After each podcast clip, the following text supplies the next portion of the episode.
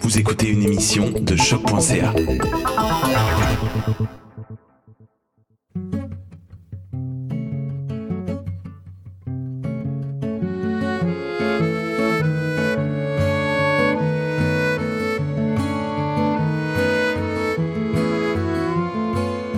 Testimonium ou les témoignages de Lars Moriendi.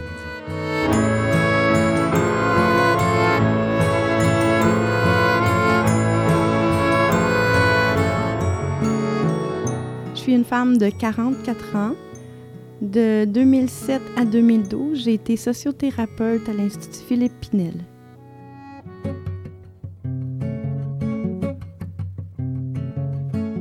L'Institut Philippe Pinel est une institution à caractère euh, psychiatrique. C'est euh, le mandat de l'Institut Philippe Pinel est la réinsertion. C'est un hôpital où que euh, des gens ont commis un délit. Dans le fond, oui, ça a un mandat de, réinsertion. L'Institut Philippe Pinel, certaines personnes voient ça comme une prison. Donc, c'est un institut psychiatrique euh, à sécurité maximum. Il y a approximativement euh, un peu plus d'une centaine de résidents. Euh, c'est des patients. Euh, c'est plusieurs unités. Là, il y a une dizaine d'unités euh, à l'Institut Philippe Pinel avec euh, une vingtaine de patients par unité. Il y a deux types d'hospitalisation à l'Institut Philippe Pinel. Il y a l'hospitalisation qui est l'évaluation pour la cour. Donc, il y a deux unités d'expertise et d'évaluation, c'est-à-dire que les patients euh, sont, sont reçus à l'Institut pour une évaluation psychiatrique. Donc, pendant X nombre de temps, sont sous évaluation d'une équipe de professionnels. Donc, des sociothérapeutes, psychiatres, infirmiers, psychologues, euh, il y a des criminologues qui font une évaluation pour la course. Qui veut dire, c'est après un délit, euh, l'avocat va comme demander une évaluation pour que le patient ne soit pas reconnu coupable euh, à cause de troubles mentaux. Donc, le mandat de l'Institut est de prouver ou pas prouver que la personne est apte à subir son procès. Suite à ça, il y a le mandat hospitalisation de l'Institut. Ça veut dire qu'après, euh, comme quand il y a la sentence, euh, ça veut dire que si euh, le, patient est, connu, reconnu non criminellement responsable de, de, son délit, va purger une peine à l'Institut pour une réinsertion dans la société. Donc, euh, le patient va venir passer, que ce soit 30 jours, 90 jours, 20 ans euh, à l'Institut pour euh, pouvoir retourner dans la société par après. Moi, je suis rentrée en 2007 à l'Institut Philippe Pinel. J'ai un DEC en éducation spécialisée. C'est un DEC de trois ans. Là, c'est une technique, dans le fond. Je suis devenue éducatrice tout, tout, tout, de suite après mes études. C'est un, métier qui m'a toujours passionnée et je suis encore aujourd'hui. Pinel, c'est comme c'est comme un, rêve, c'est quelque chose qui, qui, nous inspire beaucoup. La santé mentale, c'est fascinant. Euh, J'ai travaillé beaucoup dans le communautaire. Euh, le communautaire, c'est ma passion, sauf que c'est pas payant. Aller à Pinel, c'était assurer un peu euh, mon avenir, c'était assurer euh, mes vieux jours. J'avais à, à peu près 26-27 ans quand je suis arrivée à Pinel, donc j'avais quand même beaucoup d'expérience au niveau de la santé mentale, des interventions. Euh, j'ai une formation en travail de rue. Euh, j'ai une formation au niveau euh, de, de, de, de, ce qui est les agressions sexuelles, au niveau prévention suicide. Donc, euh, après avoir fait ce chemin-là, je me suis dit que, bon, ben, je devais me stabiliser en quelque part et avoir accès à un, revenu qui était plus acceptable. Donc, je suis allée passer une entrevue puis à ce moment-là, il y avait une, embauche de masse. Donc, euh, j'ai été embauchée quelques, quelques jours après mes entrevues.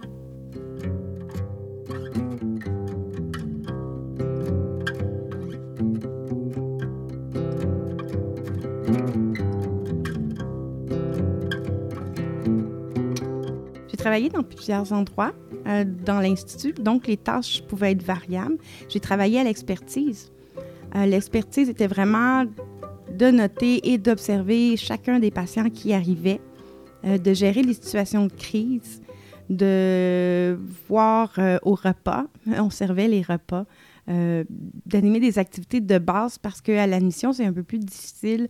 Les patients arrivent, sont ce qu'on appelle à froid, donc ils ne sont pas médicamentés encore. Euh, on commence une médication, donc ils sont plus, euh, plus agressifs dans certains cas.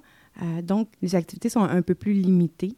C'est d'entrer en contact avec le patient, d'apprendre à le connaître, de, de voir, d'observer, de, de, noter ses comportements, ses réactions face aux train-train de la vie quotidienne, euh, de travailler en collaboration avec euh, les autres membres du personnel, euh, puis de remplir des notes, des tonnes de notes pour la cour.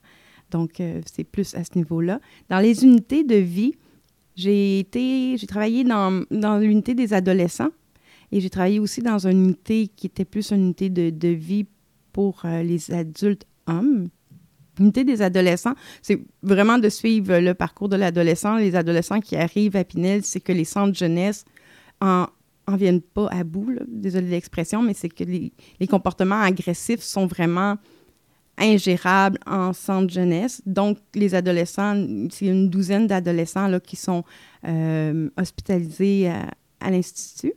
Donc, c'était euh, aller à l'école avec eux, euh, animer des activités, des jeux, participer à des sports. J'ai joué au hockey COSOM avec eux. C'était quelque chose. c'était des, ça, c'était des beaux moments. Euh, puis, l'unité de vie, c'était plus avec du long terme. Donc, c'était des gens qui sont vraiment, qui sont là depuis plusieurs années. Des jeunes, des moins jeunes, des gens très malades, schizophrénie, troubles bipolaires aussi, là, c'était vraiment euh, activité de vie quotidienne. Moi, j'aimais bien euh, travailler par l'art avec eux. On faisait des activités spéciales, tout ce qui est rééducation, euh, mettre des objectifs pour pouvoir, pour pouvoir qu'ils retournent dans, leur, dans la vie, dans la vraie vie, en dehors des murs. Donc, c'était vraiment de l'accompagnement, du soutien, de la gestion de crise, de l'écoute, relation d'aide. Ça se résume à ça en arrivant à Pinel, c'est sûr que le salaire était intéressant, mais j'avais une, grande curiosité. Euh, je voulais comprendre. Moi, je suis une personne de nature douce, qui aime les gens, qui aime l'humanité dans son ensemble. Je suis une rêveuse. Et je voulais comprendre, il faut s'entendre, la clientèle à Pinel, il y a plusieurs patients qui sont là pour homicide. Je voulais comprendre et je voulais les aider. J'avais j'avais ce besoin-là de, de, de, faire quelque chose de bien et d'aider ceux qui en avaient besoin. Et j'avais toujours été dans mon travail du côté des victimes. Et je voulais, je voulais comprendre. Je voulais comprendre l'agresseur. Qu'est-ce, qu'est-ce qui s'était passé? Qu'est-ce qui se passait dans sa tête? Qu'est-ce qui poussait un être humain à faire autant de mal à quelqu'un d'autre? Je voulais aider. c'était vraiment mon, mon objectif comprendre et aider. J'ai pas plus compris. Aujourd'hui, je comprends pas vraiment plus. Il y a des gens que j'ai compris, des gens que j'ai rencontrés qui, m'ont aidé à, avoir moins de jugement. Dans les nouvelles, on dépeint les gens de, plus laid possible, mais des fois, il y a des histoires en arrière de, ce qui s'est passé. Puis dans certains cas, je pense que ça, ça serait important de connaître ces histoires-là alors que dans d'autres, ben, il y a des gens, je pense, qui restent incompréhensibles.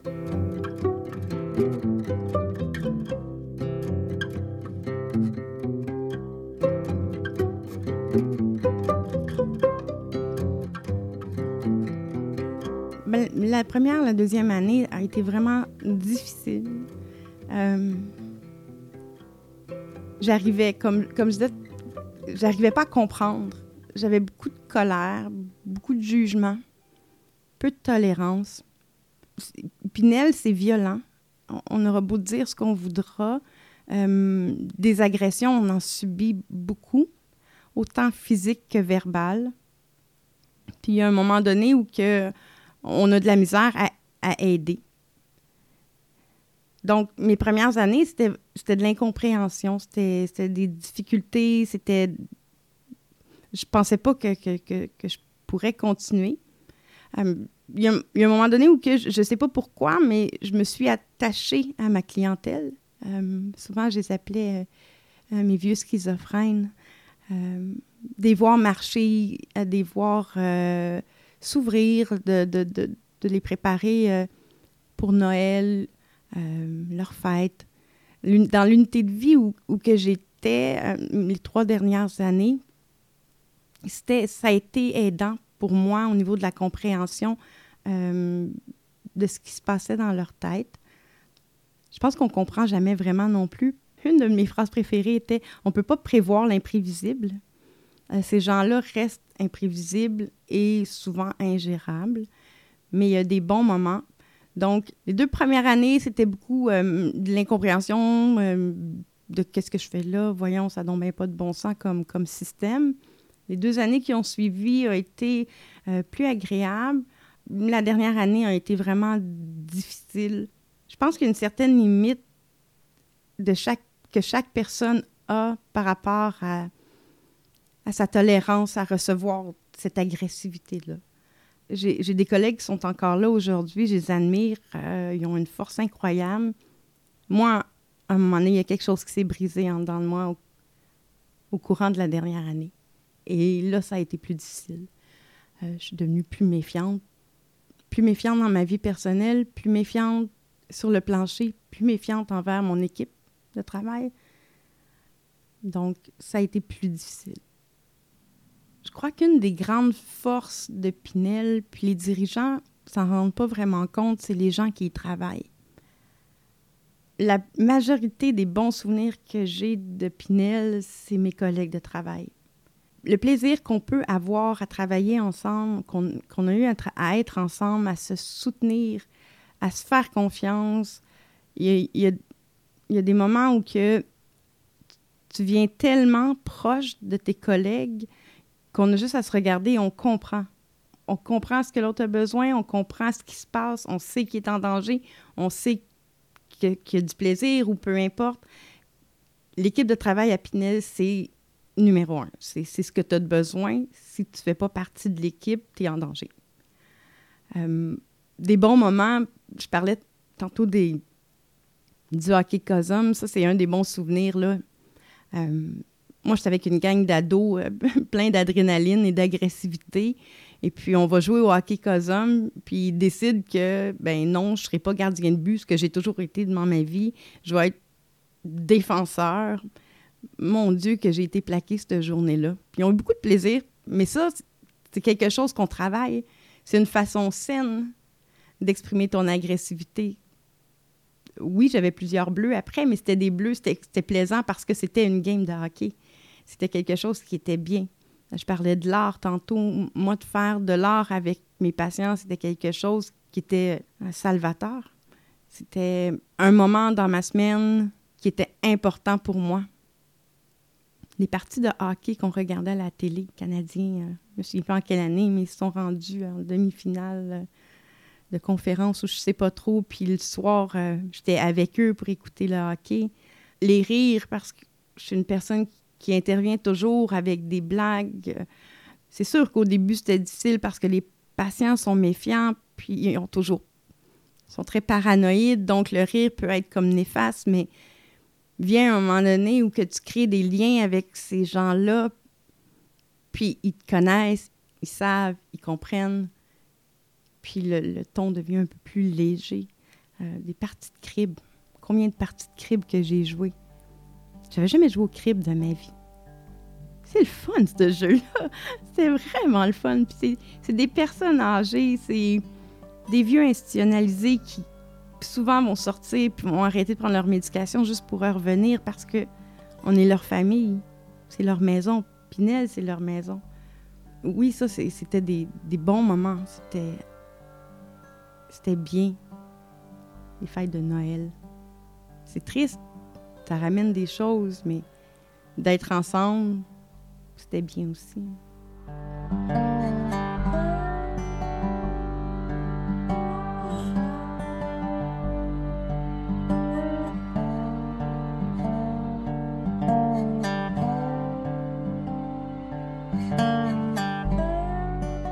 Comprendre que Pinel, c'est un hôpital psychiatrique à sécurité maximum. Donc, euh, nous, on est sur le plancher. Quand on parle de plancher, c'est sur l'unité de vie qui comporte salon, euh, salle de loisirs, salle à dîner, puis un long corridor, je le vois, c'est un long corridor où il y a une vingtaine de chambres. Chaque chambre euh, est individuelle dans la plupart des unités. Et c'est des portes en métal, des portes comme des portes de prison, dans le fond, qui sont magnétiques et qui se glissent. Euh, pour donner un peu le contexte, nous, on est deux ou trois sur le plancher. Il y a un poste, comme une espèce de poste de commandement, où il y a une commis qui a un œil tout le temps sur nous. C'est elle qui a la gestion des portes. Euh, donc, euh, moi, quand je suis arrivée à Pinel, euh, les portes étaient fermées en tout temps. c'est des portes magnétiques, donc c'est barré. Donc, si le patient allait dans sa chambre, pour pouvoir sortir, il fallait qu'il sonne et la commis ouvrait la porte. Il y a une loi qui est arrivée par la suite qui nous a obligés à déloquer les portes. Ça, ça a été un moment où on s'est battu beaucoup parce que tout reposait sur la commis à ce moment-là. Ce que je veux dire, c'est que, par exemple, il y a une désorganisation dans le corridor, il y a des patients dans les chambres qu'on n'a pas bien vus. Avant, les portes étaient comme tout le temps barrées, donc on n'avait pas à se soucier de qui pouvait nous arriver dans le dos. Quand la loi a passé au niveau des contentions, euh, de l'isolement, euh, les porte était toujours ouverte. Donc, le patient avait juste à peser sur la porte et la porte ouvrait. Donc, s'il y avait une désorganisation, un patient qu'on n'avait pas prévu pouvait sortir et se ramasser soit sur nous ou dans le corridor à risque de lui aussi se faire taper dessus par le patient qui se désorganisait. Donc, ça demandait beaucoup plus de vigilance et ça demandait aussi beaucoup de vigilance de la part de la commis qui était dans le dans, son petit cubicule vitré pour comme gérer quand il y avait une désorganisation, de penser à barrer les portes le temps que nous, on puisse gérer ce qui se passait. Il y a plusieurs, il y a beaucoup de violence. Euh, les patients sont souffrants, sont paranoïdes, c'est des schizophrènes. Euh, quand on est devant eux, on peut jouer aux cartes, puis deux secondes après, le patient peut avoir traversé la table puis être sur nous. C'est des situations qu'on s'habitue, j'aime pas le terme s'habituer, mais c'est des situations qui, sont fréquentes il y a des choses qui nous, qui nous marquent plus. Euh, moi, il y a une des organisations qui m'a vraiment profondément marqué, qui est venue chercher quelque chose de fort en dedans de moi. On allait à l'école de manière que c'est fait. Euh, l'unité des adolescents était comme au deuxième étage, donc on avait un long escalier à descendre. Euh, puis la porte magnétique pour sortir de l'unité était en bas. Donc, on descend. Moi, je suis en avant. J'ai ma collègue qui est en arrière. On est deux, avec euh, six, sept patients, je crois. Puis, à un moment donné, tout ce que j'entends, c'est ma collègue qui hurle. Donc, quand je me retourne, tout ce que je vois, c'est un patient qui est sur elle, qui l'étrangle à deux mains. Puis, de la manière qu'ils sont positionnés, ils empêchent les portes d'unité d'ouvrir. Donc, mes collègues de l'unité d'en bas ne peuvent pas venir nous porter main forte. Et tous les autres patients sont comme dans l'escalier. Donc, nos collègues sont en haut, ils peuvent pas descendre non plus. Euh, donc, c'est moi. Euh, j'ai enlevé le patient qui était sur ma collègue. Euh, ça, se passe vite. Puis tout ce que j'ai vu, c'était mes, mes collègues qui, étaient c'est des, des, agents de sécurité. Il faut, faut, comprendre qu'à Pinel, quand il y a une alarme, quand il y a un code, la sécurité est là en 45 secondes, ce qui est extraordinaire. Il n'y a pas ça nulle part ailleurs dans le système de la santé. Quand ça s'appelle un code blanc, quand il y a un code blanc, ça peut prendre des fois jusqu'à 5-6 minutes avant que la sécurité arrive. Pinel, c'est 45 secondes. On fait le code, en 45 secondes, la sécurité est là mais c'est long, 45 secondes. C'est long quand tu as peur. C'est long quand tu es pris. C'est long quand tu sais pas quoi faire. c'est long quand tu n'as pas le dessus. Ça aura beau être le plus rapide du monde, mais c'est quand même long. Et cette fois-là, j'ai aucune idée comment J'avais aucune idée comment la sécurité est arrivée parce que de la façon qu'on était positionné, personne ne pouvait nous voir. Personne ne pouvait comme comprendre ce qui se passait. Puis ce que j'ai appris par après, c'est que ma commis, tellement professionnelle et expérimentée, avait entendu un son qui n'était pas normal dans les micros du corridor et avait pas pris de chance, avait appelé la sécurité. Et c'est là que on voit qu'un manque de soutien au niveau gestion, parce qu'à ce moment-là, on est remonté en haut. Ma collègue avait des marques au cou et on s'est fait dire Qu'est-ce que vous faites? Les kids doivent être à l'école. Et on est allé à l'école avec les patients. Finalement, ma collègue a fini par aller à l'hôpital pour faire vérifier ses plaies parce que c'était vraiment comme intense. Mais je me souviens de moi, assis dans la classe, je tremblais encore. Puis j'avais pas pu parler. Ce qui était bien, Pinel, comme je l'expliquais, c'est l'équipe, c'est de se parler. Quand il arrivait, quand il arrive des situations de violence, d'agressivité, on fait une pause. On fait une pause. Soit qu'on envoie les patients dans leur chambre ou on est tous ensemble, on se parlait, on décompressait un peu. Mais à ce moment-là, il n'y a personne qui nous a écoutés. On nous a juste dit qu'il fallait que les jeunes aillent à l'école. Ça, ça m'a resté longtemps dans la tête parce que j'ai pas pu en parler. Parce que c'était pas grave, c'était comme pas grave. Ça arrive. Vous avez une prime pour ça. Vous avez une prime sur votre salaire pour subir cette, agressivité-là. C'est ce qu'on appelle la prime psychiatrie. Mais la prime psychiatrie est pareille partout au Québec. C'est pas plus pas plus à Pinel que Louis H ou dans une autre unité psychiatrique des centres de Montréal ou du Québec. La prime psychiatrie, c'est un montant horaire que tu as qui va du. Je crois que c'est pas grand-chose. C'est. Entre, je me souviens pas trop, c'est entre comme 35 sous de l'heure à une pièce de l'heure. C'est pas quelque chose qui est qui fait que tu dis ben tu sais je sens plus mon bas de dos mais j'ai comme de l'argent pour m'acheter euh, une nouvelle voiture. C'est pas c'est pas assez, c'est pas pas pour ce que les gens subissent, pas pour ce que ça peut causer comme tort et répercussions. Puis c'est pareil partout. Donc tu te dis, ben, je suis à Pinel, j'ai une prime, mais j'irai travailler euh, en psychiatrie dans un autre hôpital où que la violence est un peu moindre, puis j'aurai la même prime.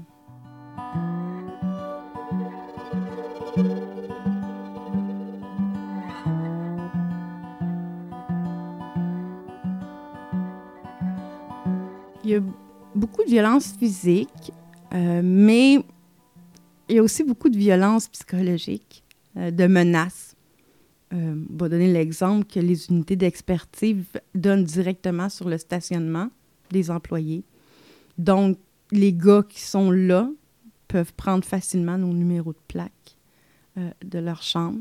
Donc, on se fait souvent dire Ouais, toi, tu conduis tel type de voiture, hein, tu check bien, mais que je sorte c'est. Oui, il y a beaucoup de violence psychologique, des menaces.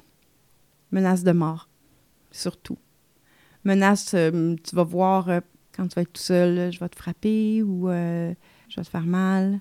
Parce qu'il faut comprendre aussi, il y a des patients qui sont en, isolement, ils ont des droits de sortie de leur chambre, quand ils sortent de leur chambre, souvent, ils sont comme contentionnés. Il faut comprendre, c'est une ceinture ou qu'il y a des menottes comme on voit là, dans les films quand ils sortent du, du camion pour s'en aller euh, en prison, là, ils sont attachés, les menottés à la ceinture. Bon, quand les, les, patients sont en, isolement, ils ont des droits de sortie, certains ont ces contentions-là. des fois, ils sont contentionnés à une chaise. C'est la sécurité qui vient les sortir, les mettre dans chambre. Mais quand ils peuvent se promener comme ça, bien, des fois, des fois, les paroles, les regards, c'est, ça peut devenir assez rapidement inquiétant. Puis souvent, des fois, juste les propos ou juste les regards font que nous, on rappelle la sécurité, puis on retourne le patient dans sa chambre. Parce que c'est inquiétant. Puis on essaye par tous les moyens possibles de ne pas nous mettre à risque, puis de ne pas, de pas mettre le patient à risque aussi. parce que de le mettre à risque puis de le retourner dans un. de le mettre toujours en échec, ce patient-là aussi. C'est pas. Je pense pas que c'est plus plaisant pour lui de vivre ces situations-là d'agressivité. J'en ai connu des patients qui ne vivaient que pour ça, là, savoir quand est-ce qu'ils pouvaient nous pogner. Mais il y a des patients qui c'est vraiment des, c'est, des crises psychotiques, sont pas bien, sont pas bien dans leur corps, sont, sont pas bien dans leur tête. je pense que d'avoir des éducateurs sur le plancher, c'est ce qui va permettre une meilleure comme gestion des risques. Au niveau de la violence à Pinel, j'ai comme l'impression qu'il y a différents degrés de violence, différents moments qui peuvent arriver. Il y a le patient qui se désorganise, qu'on doit contentionner, qu'on doit injecter parce qu'il est en crise psychotique. Euh, donc, les coups vont venir dans le fait où que le patient se sent pas bien, qui se met à crier, qui se met à lancer des choses, puis que nous, notre travail est de le maintenir, de faire passer cette crise psychotique-là.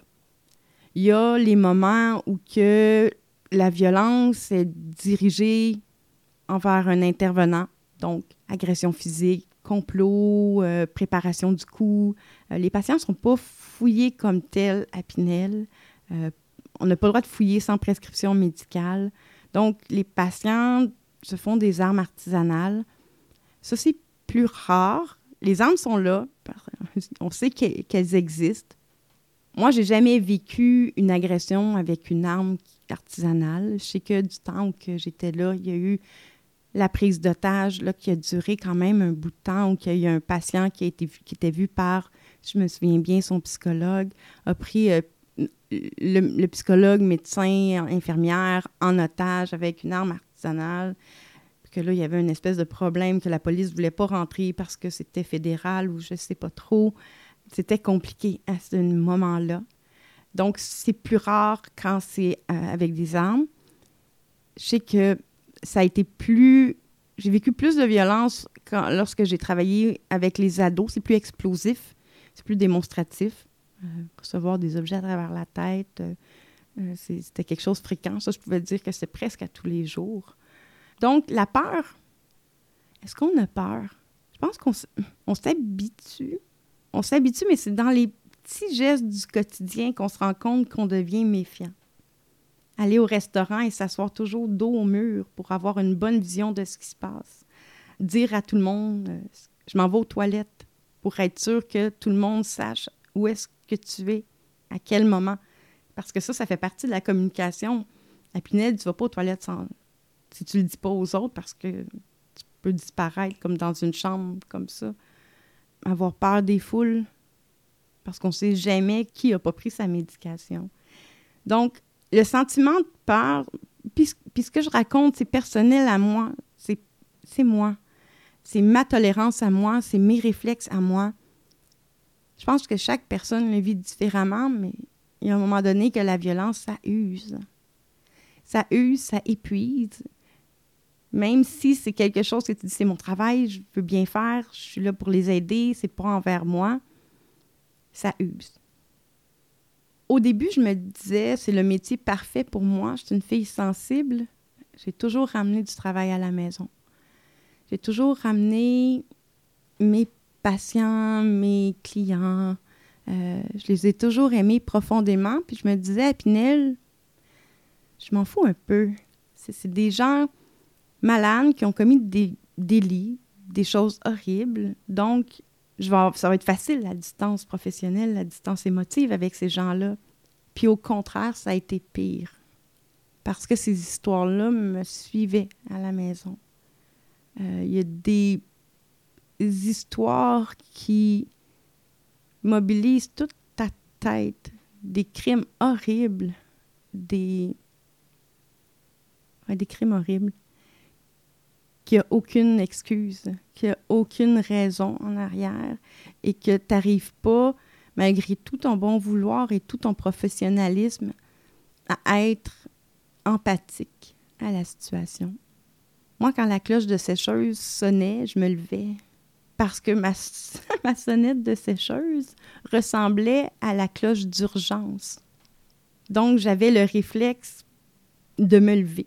Puis je riais, je disais, voyons, qu'est-ce que j'ai?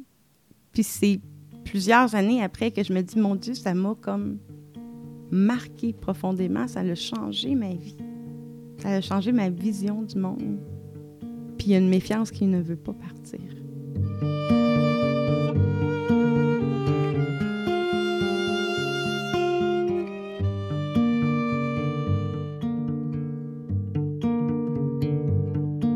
En plus de l'aile euh, à des ados, les ailes d'expertise, les ailes d'unité de vie, il y a une unité de femmes, une unité des pédophiles, délinquants sexuels qui est fédérale. Cette aile-là a été fermée là, dernièrement, là, je pense, il y a deux ans, si je ne me trompe pas. Ça a été fermé. Ça ferme, ça rouvre.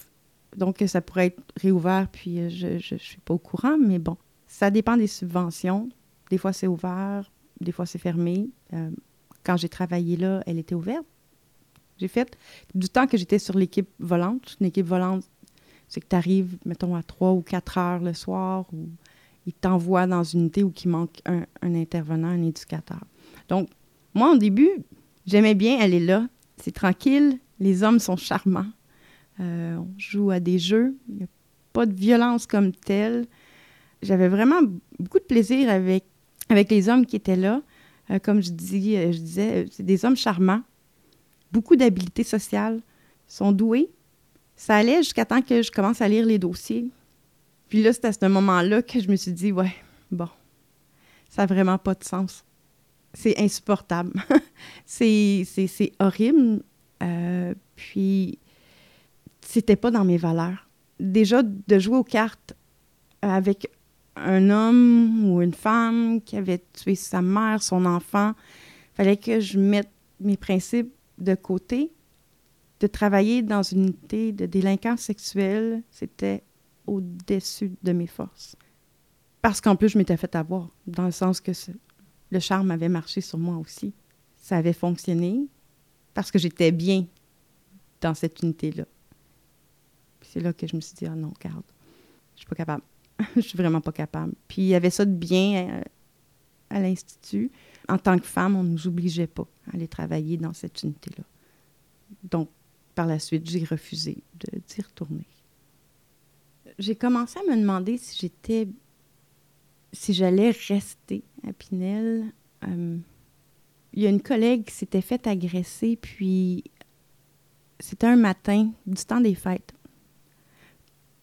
Puis nous, on avait eu le patient par la suite, parce que quand il y a une agression à Pinel, le patient souvent est transféré pour éviter, euh, quand c'est une agression dirigée envers un membre du personnel, on recueille ce patient-là. Je me, revois, euh, ce patient-là a fait une tentative de suicide. Il s'est ouvert les veines. Puis, c'est beaucoup de sang, vraiment, beaucoup. Parce que je sais pas pourquoi c'est. De la manière dont ça s'est passé, ça nous a pris quand même un laps de temps avant de réaliser ce qui s'était passé. Puis, je me revois. Parce que Pinel, toute autre tâche connexe, là, euh, on lavait les planchers aussi quand il arrivait des dégâts comme ça. Et je me revois laver le plancher en chantant des, des chansons de Noël. Mais c'est du sang qu'il y a à terre. Puis, j'ai les deux pieds dedans, je lave mon plancher, je chante des chansons de Noël. Il y a le patient qui est comme couché, menotté là, qui attend son transfert à l'hôpital. Puis je suis complètement déconnectée de la situation. Puis je me dis, quand je suis revenue chez moi, je me suis effondrée parce que c'est pas moi. C'est, pas moi. C'est aucune aucune empathie. Je, m'en foutais de cet homme-là. Je, me, je m'en foutais. C'était rien pour moi, ce qui était à terre, c'était rien. Puis c'est à ce moment-là que je me suis dit, mon Dieu, il y a quelque chose qui marche pas. C'est horrible. C'est juste horrible.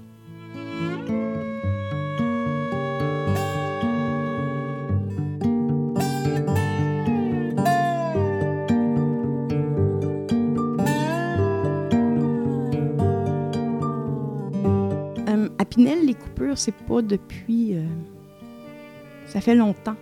Longtemps qu'il y a des coupures, que manque de personnel. Il y a un soir, euh, moi, je m'occupe d'un patient je l'aime vraiment beaucoup. Euh, c'est un patient schizophrène. On jase, puis il va pas bien. Je sais qu'il va pas bien. J'ai appris à les connaître, à voir les yeux. Le schizophrène, à un moment donné, son œil va bouger d'une certaine façon. Puis c'est là que tu te rends compte que tu n'es plus toute seule dans la pièce avec lui. Puis justement, ce soir-là, je suis toute seule. Ma collègue est à la console, mon collègue est allé chercher à manger. C'est comme ça. On n'est plus beaucoup, puis on est... il y a des coupures. Donc, je suis toute seule sur le plancher, mais il vient comme un moment donné, on est comme sûr de nous, on gère. Pas le choix, je ne suis pas pour laisser les patients toutes seules sur le plancher. Je joue aux cartes, je vais leur jaser. Je me souviens plus pourquoi, cette journée-là, le patient, ça, ça allait pas bien. Puis j'ai senti que ça allait pas bien, donc je me suis levée. Puis j'ai dit, on va remettre cette conversation-là plus tard. Et je voulais sortir. Je me sentais en danger. Je me suis en allée pour sortir et je me suis ramassée comme dans un coin euh, aveugle, d'un coin où on ne me voyait pas. Et le patient m'a agrippé par le cou, m'a accoté dans le, dans le mur de façon vraiment violente euh, et m'a levé. Je touchais pas à terre. Puis c'est là que le lien est important. Parce que je l'ai regardé, je l'ai regardé dans les yeux, puis j'ai dit Regarde, c'est moi. Je veux pas te faire mal. Lâche-moi, s'il te plaît. S'il te plaît, je te demande de me lâcher. Et le patient m'a lâché. J'ai réussi à sortir. Je ne sais pas pourquoi cet événement-là m'est resté comme ça dans la tête. J'en ai eu d'autres. Je me suis fait frapper, je me suis fait pousser, je me suis fait. Mais cette fois-là, j'étais toute seule. Et on a douté de moi. C'était ma parole contre la parole du patient, parce que le patient disait que c'était pas lui, il n'avait pas fait ça. J'avais pas de témoin, et c'est lui qu'on a cru. Et c'est à partir de ce moment-là que j'ai été méfiante envers tout le monde, agressive, déprimée, triste, puis que je suis partie. J'ai fini par partir parce que je ne pouvais plus travailler dans un endroit comme ça sans croire en mon équipe. J'ai encore mal au cou aujourd'hui. Puis ça me fait de quoi? Qu'on n'a pas cru ce qui s'était passé. Parce que pour moi, ces patients-là, même si au départ, je, pensais que j'allais m'en foutre ou que j'allais pas avoir d'attachement, je me suis quand même attachée à eux. Puis souvent, je vais le dire aujourd'hui, ah, je m'ennuie de mes vieux schizophrènes, de mes parties de cartes. Ça me manque. L'adrénaline me manque parce qu'il y a de l'adrénaline dans ce travail-là. Tu es toujours sur l'adrénaline. Mais sans le soutien de tes dirigeants, sans la confiance de ton équipe, tu peux pas bien travailler. Puis je dis pas que mon équipe n'a pas cru à ce que j'ai dit, quand même que mon équipe aurait comme fait n'importe quoi. Si le médecin si le dirigeant décide quelque chose, les éducateurs, on n'est rien. On a une prime. Ça devrait suffire. C'est ça qui a fait que je suis partie. Est-ce que c'est parce que j'avais peur de mes patients ou que j'avais peur des dirigeants que je suis partie? C'est vraiment une excellente question.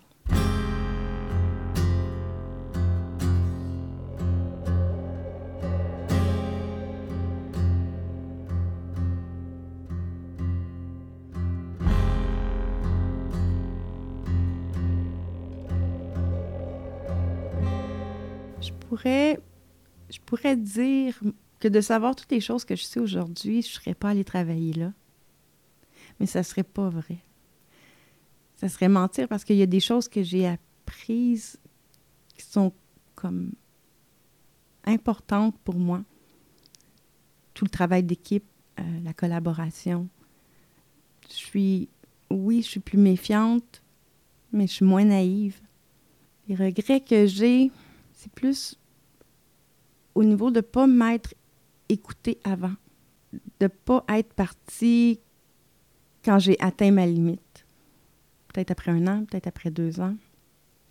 Je voulais tellement réussir, j'étais tellement fière de ce que j'étais capable de faire Il a fallu qu'il arrive un événement comme marquant.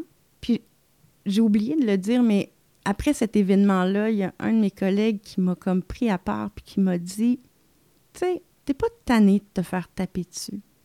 T'aspires pas à mieux dans la vie. ça, ça, m'est resté. Donc, ouais, je regrette probablement de ne pas être partie avant, avant que ça m'affecte autant aujourd'hui, que ça l'affecte ma vie privée, ma vie personnelle, que ça laisse des marques profondes. J'ai une anxiété sociale qui est incroyable. J'aime les gens, j'aime toujours autant les gens, j'aime leur parler quand je suis rendue, quand je suis rendue euh, dans une fête, quand je suis rendue au cinéma, quand je suis contente d'être là. Mais avant de me rendre, il y a tellement de scénarios qui peuvent aller vite. Est-ce que j'aurais pu prévenir cet état d'esprit-là? Est-ce que j'aurais pu prévenir les derniers moments qui m'ont tant marqué? Peut-être. Mais pour le reste, c'est une expérience qui est incroyable. Selon un article de la presse, euh, au niveau des blessés à Pinel au cours des dernières années, euh, disons que euh, eux ressortaient comme en 2006, il y aurait eu 18 blessés, 2010, 35 et 2015, 54.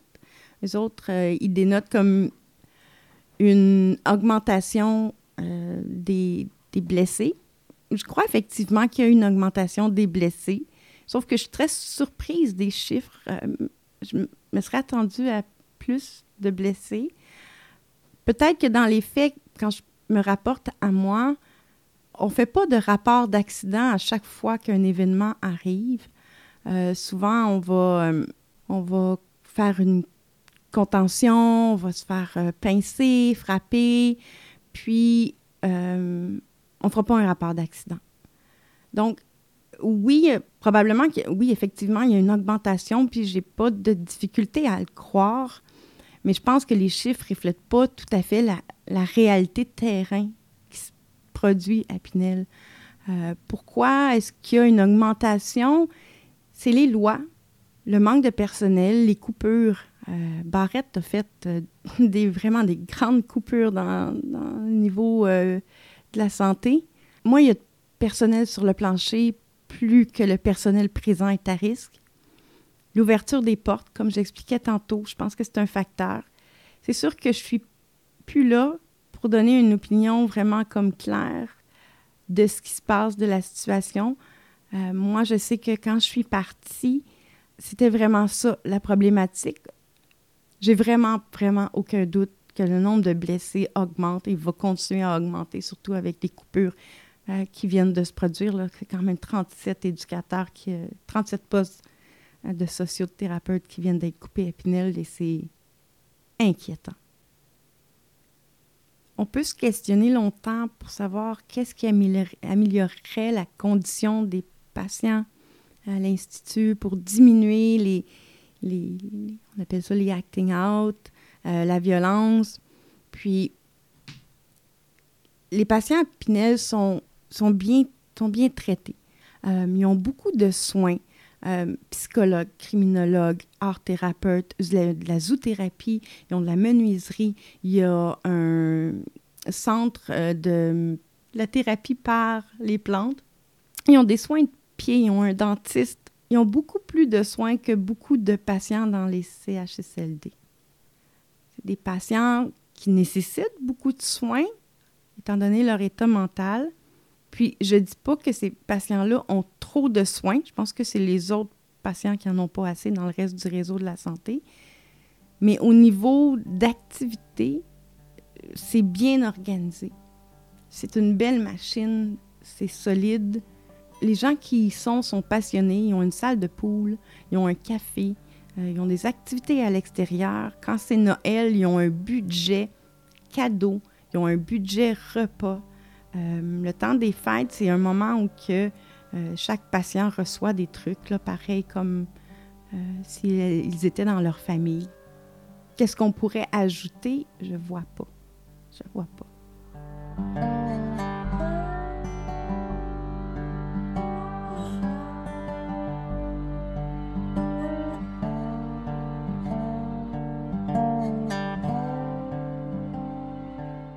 À l'Institut Pinel, euh, comité des patients et la protection des patients, c'est ce qui prime.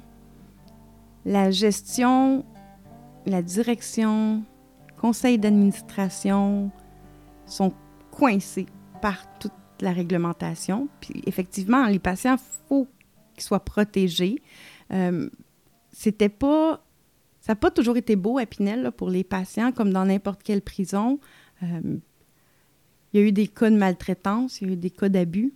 Euh, n'importe quel patient a droit à sa sécurité et son intégrité, mais le personnel aussi.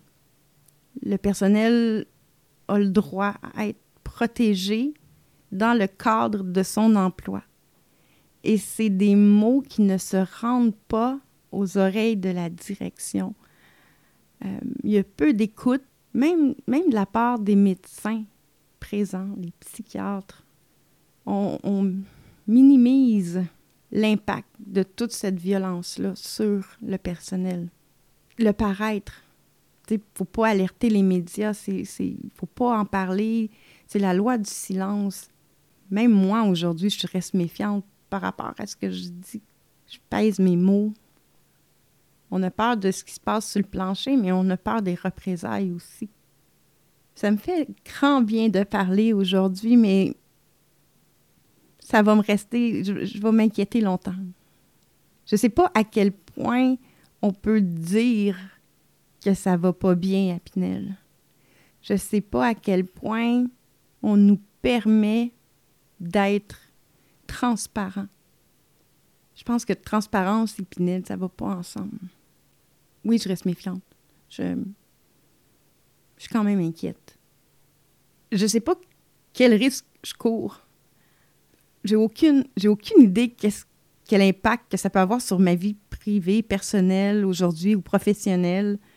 Mais c'est tellement un culte de silence, un culte de, de c'est pas si grave que ça, c'est, c'est, dans ta tête, euh, tout va bien, euh, vous en faites pour rien, que même après toutes ces années, je reste, je reste inquiète de ce que je dis par rapport à ce que j'ai vécu.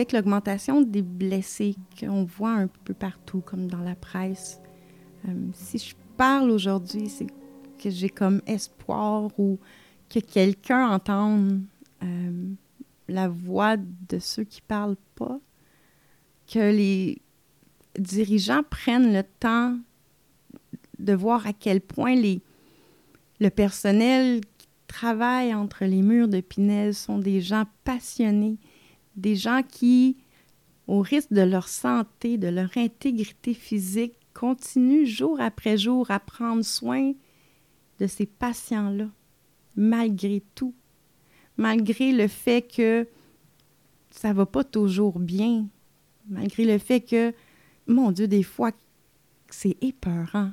On a peur, mais ils continuent. Moi, je suis partie, mais Pinel déborde d'éducateurs, d'infirmières, de psychologues, de, gens qui sont là par, passion de leur métier. si on ne protège pas ces gens-là, en quelque part, on ne protège pas les patients.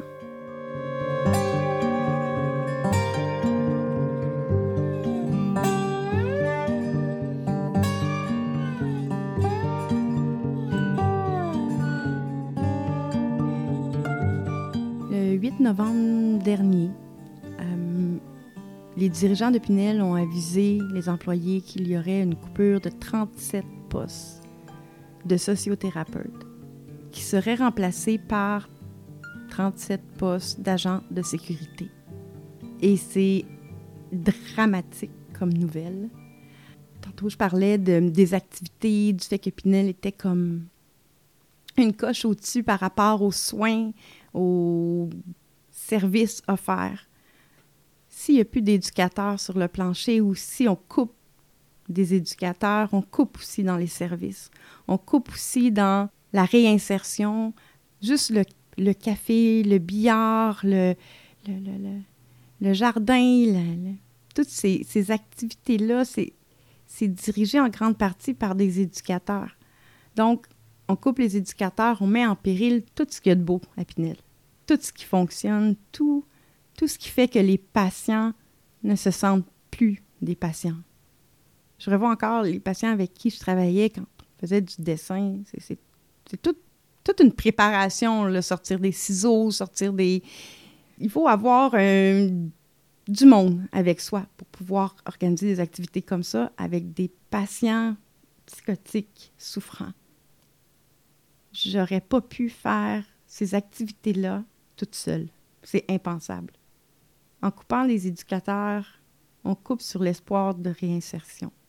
Et ça défait tout le mandat de Pinel. Ça devient une prison avec des infirmières. Je crois en la réinsertion. Je crois à la deuxième chance. Je crois que chaque personne a droit à l'erreur, a le droit d'être malade, a le droit de péter les plombs. Mais je pense qu'il y a un processus pour retourner dans la société. Je crois que je crois qu'avec un bon soutien, avec de l'aide, que certaines personnes peuvent retourner dans la société sans être un danger pour eux autres, pour autrui. Je pense aussi qu'il y a des gens que c'est impossible. Ça fonctionne. J'ai vu des cas euh, de gens qui, très malades, schizophrènes, sans médication, avec des, des pensées vraiment envahissantes, avec un bon suivi, une bonne médication, peuvent retourner dans un quotidien, dans leur quotidien, dans leurs choses.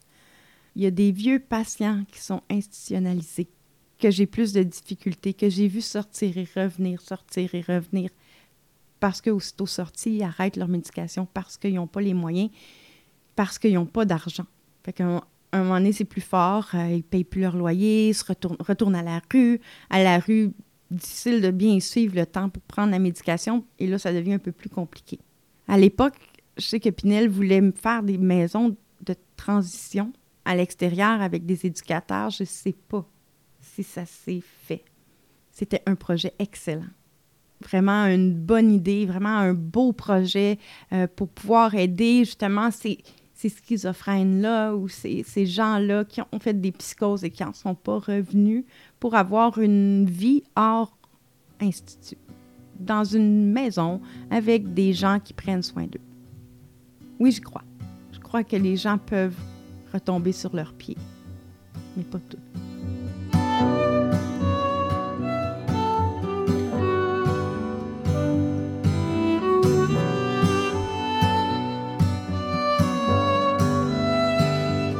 Hier, je pensais à l'entrevue que je suis en train de faire. Puis je me demandais, est-ce que je retournerais travailler là? Dans l'état actuel des choses, comme Pinel est aujourd'hui, il y a des choses qui me manquent. Euh, J'y ai déjà pensé d'y retourner, mais il y a des marques encore trop profondes. Si demain Pinel change, si dans un monde où que l'argent n'est plus un problème, ou qu'on on fait passer euh, l'humain avant le moyen, avant l'argent. Puis que Pinel devient l'hôpital psychiatrique à sécurité maximum, la plus sécure, celle qui a le plus de, mettons, d'éducateurs, psychoéducateurs, d'activités, de, vraiment où que l'emphase est sur la réinsertion, sur le travail, sur l'individu. Peut-être. La clientèle me manque. J'aimais travailler avec ces gens-là. J'avais, j'aimais mon travail, j'aimais, j'aimais voir l'état dans lequel ils arrivaient, puis dans l'état dans lequel ils étaient après quelques mois de médication, de suivi, de psycho, le regard change, leur posture change, leur, leur discours change. J'aimais ça être celle qui chassait les monstres parce que c'est pas tous les gens malades qui sont des gens monstrueux. J'ai été jugée beaucoup par mon entourage, par des amis, pour le travail que je faisais. Mais il faut passer du temps avec eux pour voir à quel point la souffrance est là, à quel point elle est, elle à l'intérieur d'eux. Ça peut être aussi banal que de jouer aux cartes, de redonner un espace, une confiance, du temps. Le cerveau ne fonctionne pas bien chez ces gens-là. Euh, un diabétique, on va comme lui donner de l'insuline, il va se remettre sur pied, il va être bien. La maladie mentale, c'est la même chose. Oui, certains ont commis des actes ignobles, mais beaucoup d'entre eux l'ont fait, je ne vais pas croire que je vais dire ça, mais l'ont fait, mais ce n'était pas de leur faute. C'est là qu'il faut faire la différence. Il y a des gens qui essayent de passer à Pinel pour essayer d'éviter la justice. Inquiétez-vous pas, on les voit. On est des professionnels.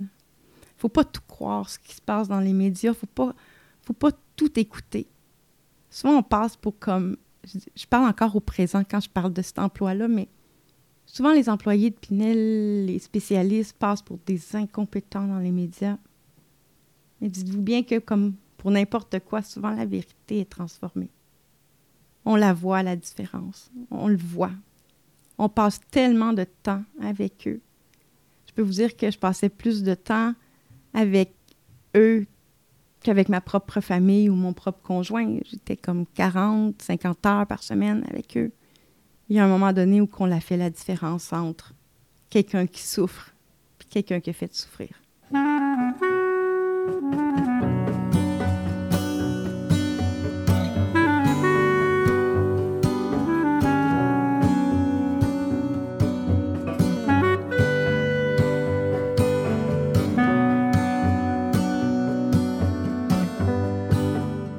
Changé d'emploi, je suis arrivée en choc post-traumatique.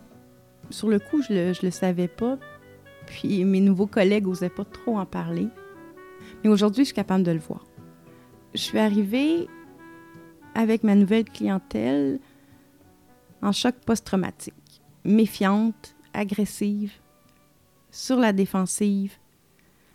Clientèle où que je me devais d'être empathique, aimante, que je devais apporter soutien, délicatesse. Euh, c'est sûr que je parle aujourd'hui de façon anonyme, donc je n'élaborerai pas sur la clientèle avec qui je travaille, mais aujourd'hui, je suis fière de ce que je fais. C'est pas toujours facile non plus. Je suis encore avec une clientèle qui est particulière, qui est demandante, mais j'ai développé des habiletés des connaissances et des compétences qui sont extraordinaires. Mon bagage Pinel aujourd'hui me permet d'avoir une vision de la santé mentale différente. Je suis beaucoup plus tolérante, je suis beaucoup plus humaine dans mes interventions et je suis beaucoup plus solide. Dans le sens que ça m'en prend beaucoup pour m'ébranler je peux être touchée, je peux avoir de la peine, je peux compatir avec la douleur de ma nouvelle clientèle, mais je reste toujours solide. Ce qui est différent, c'est que je suis aimante. Je les aime. Je c'est pas facile non plus où est-ce que je suis, mais ça va faire sept ans, puis je suis pas prête de partir. Donc, j'en ai fait du chemin, je me suis relevée. Puis je suis vraiment fière de ce que je fais. En quelque sorte, quand j'ai quitté les murs de Pinel, j'étais morte. J'étais tellement rendue insensible, plus envie de rien. Euh, c'était même pas, on peut même pas parler de dépression. J'allais nommer une couple de fois, mais c'était vraiment un choc post-traumatique. C'était vraiment, j'étais en choc, j'étais en état de choc. J'étais, il y avait comme manque de vie. J'avais peur de tout. J'ai encore peur de tout, par contre. Mais je reprends tranquillement le goût, le goût de vivre des choses. Je suis un peu plus solide, j'ose. Des fois, euh, j'ose même m'asseoir comme face au mur au lieu de dos. Euh, je suis capable d'aller aux toilettes sans le dire, des fois. Mes collègues, ça les fait rire. Euh, hey, salut, je vais aux toilettes. Ah, on s'en fout, là. Ah oui, c'est vrai. Je disparaîtrai pas, là. Je suis excellente quand il y a des codes blancs. Ça arrive encore. Une fois par année. Je gère bien. Mais, ouais, ça laisse ses marques. Ça laisse peut-être pas les mêmes marques chez chacune des personnes ou chacun des employés, mais moi, ça m'a affecté. Ça m'a ça m'a brisé. Je pensais que j'étais forte, mais je pense que je l'étais pas assez, ou je l'étais différemment. Si je regarde ma vie aujourd'hui, on peut dire que j'ai réussi ma vie. J'ai, j'ai un emploi extraordinaire. Je suis fière, je mène bien, je gagne bien mon pain, j'ai un conjoint, j'ai une famille aimante, j'ai des amis. Oui, on peut dire que j'aime ma vie, mais il y a quand même des choses qui restent. Des choses qui, sont plus difficiles, puis je pense que c'est des choses qui vont rester, puis il faut juste apprendre à vivre avec. Ça fait partie de la vie de tomber de son bicycle, puis de se faire mal aux genoux. Des fois, la petite cicatrice, ça reste là. Puis euh, on se dit, ah, cette fois-là, j'ai tombé. Ben, c'est un peu ça. À Pinel, j'ai, je me suis vraiment pété la gueule, mais j'ai tellement appris de cette expérience-là. J'ai rencontré des gens formidables. J'ai rencontré des patients extraordinaires. Ça m'a permis de grandir. La plus belle phrase qui m'a été dite à Pinel, c'est un patient qui est venu me voir, qui parlait presque pas, et puis m'a demandé tout bonnement Qu'est-ce que tu ferais avec deux secondes d'éternité? La maladie mentale, c'est quelque chose de sérieux. C'est souffrant. On parle beaucoup de cancer, on parle beaucoup de, problèmes cardiaques. Mais lorsqu'on aborde le sujet de la santé mentale, on ferme les yeux, on fuit. Mais ça fait mal. J'avais juste une chose à vous dire, ça serait prenez le temps. Prenez le temps de comprendre. Puis si vous ne comprenez pas, ne jugez pas.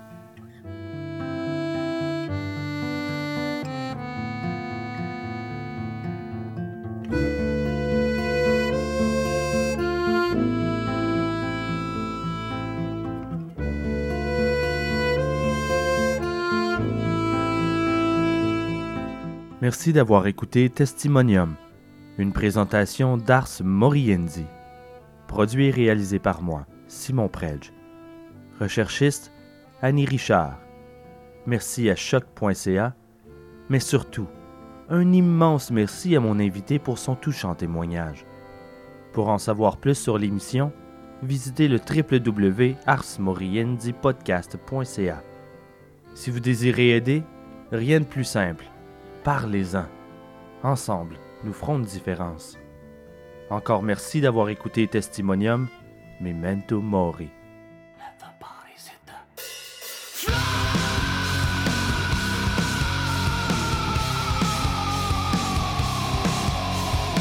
Comme chanson, j'ai choisi Bodies de Drowning Pool. C'est une chanson assez violente, c'est pas mon type de musique c'est une chanson que j'écoutais quand je retournais en voiture chez moi. J'avais, de la route à faire. C'est une chanson que j'écoutais parce que justement, c'est une chanson qui est agressive.